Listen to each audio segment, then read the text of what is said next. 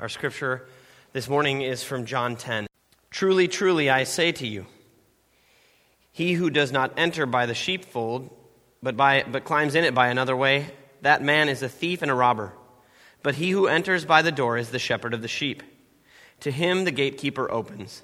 The sheep hear his voice, and he calls his own sheep by name and leads them out. When he has brought out all his own, he goes before them, and the sheep follow him, for they know his voice. A stranger they will not follow, but they will flee from him, flee from him, for they do not know the voice of strangers. This figure of speech Jesus used with them, but they did not understand what he was saying to them. So Jesus again said to them, Truly, truly, I say to you, I am the door of the sheep. All who came before me are thieves and robbers, but the sheep did not listen to them. I am the door. If anyone enters by me, he will be saved and will go, up, go in and out and find pasture. The thief comes only to steal and to kill and destroy. I came that they may have life and have it abundantly. I am the good shepherd. The good shepherd lays down his life for the sheep.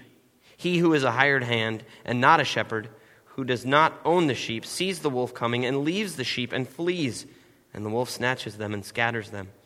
He flees because he is a hired hand and cares nothing for the sheep. I am the good shepherd. I know my own, and my own know me just as the Father knows me, and I know the Father. And I lay down my life for the sheep. And I have other sheep that are not of this fold. I must bring them also, and they will listen to my voice. So there will be one flock, one shepherd. For this reason the Father loves me, because I lay down my life that I may take it up again. No one takes it from me, but I lay it down of my own accord.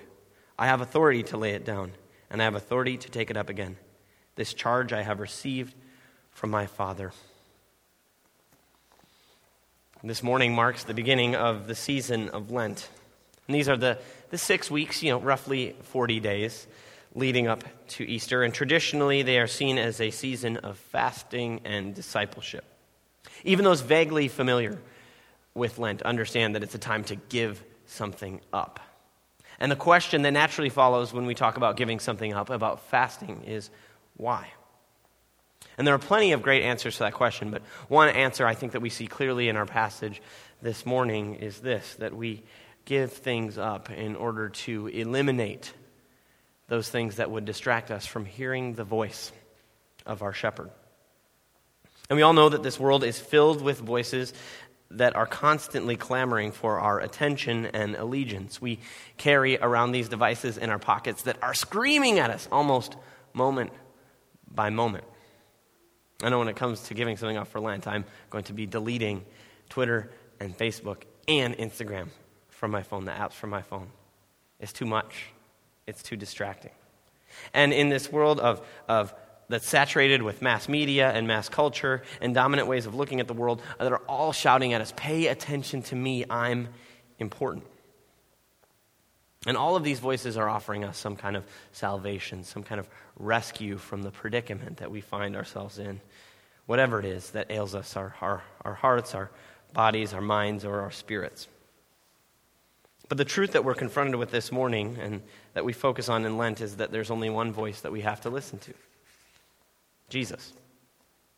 And why do we listen to him? Because we belong to Him, and He calls us to Himself in order to offer us what these other voices can't offer true, abundant life. Right? He, he promises to, to bring us in by the gate and to be our shepherd, to provide us with shelter and pasture. And he says, All these other voices, those are the voices of thieves and of robbers that come to kill and destroy. But Jesus' voice is the one voice of the one whose greatest desire and intention for us is that we would live and flourish. It's the voice of the one who loves us so much that he willingly laid his life down for us.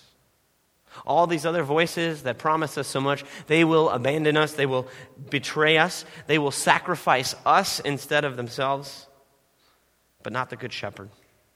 He gives his life to protect us because he so loves the world during Lent, we have the, the cross in the sanctuary. We bring that up each and every Lent.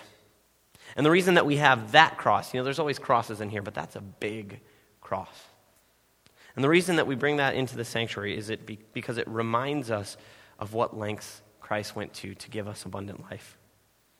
what he could have run away from but didn't. Jesus saw the cross in the distance his whole life. And he didn't flinch, but kept on walking toward it. And so, this Lenten season, whatever you do, whatever you give up, whatever new practices you engage in, let it be so that you can hear the voice of Jesus again. The voice of the one who is our protector and defender, the one who calls us in. But the most important thing is that Jesus sends us out, right? He says, You will go in and you will go out and find pasture. And so the church is certainly supposed to be a place of protection, but it's also one of preparation, preparing each and every one of us to go out into this world bearing Christ with us. Not in fear of the darkness, but bearing the light of Christ with us. And so today, as you have your hand or your forehead marked, let it be a sign and a, a reminder to you that Christ is with you in everything you do, and, and that everything you do, in word or in deed or in thought, is a witness to Him. In the name of the Father, and of the Son, and of the Holy Spirit. Amen.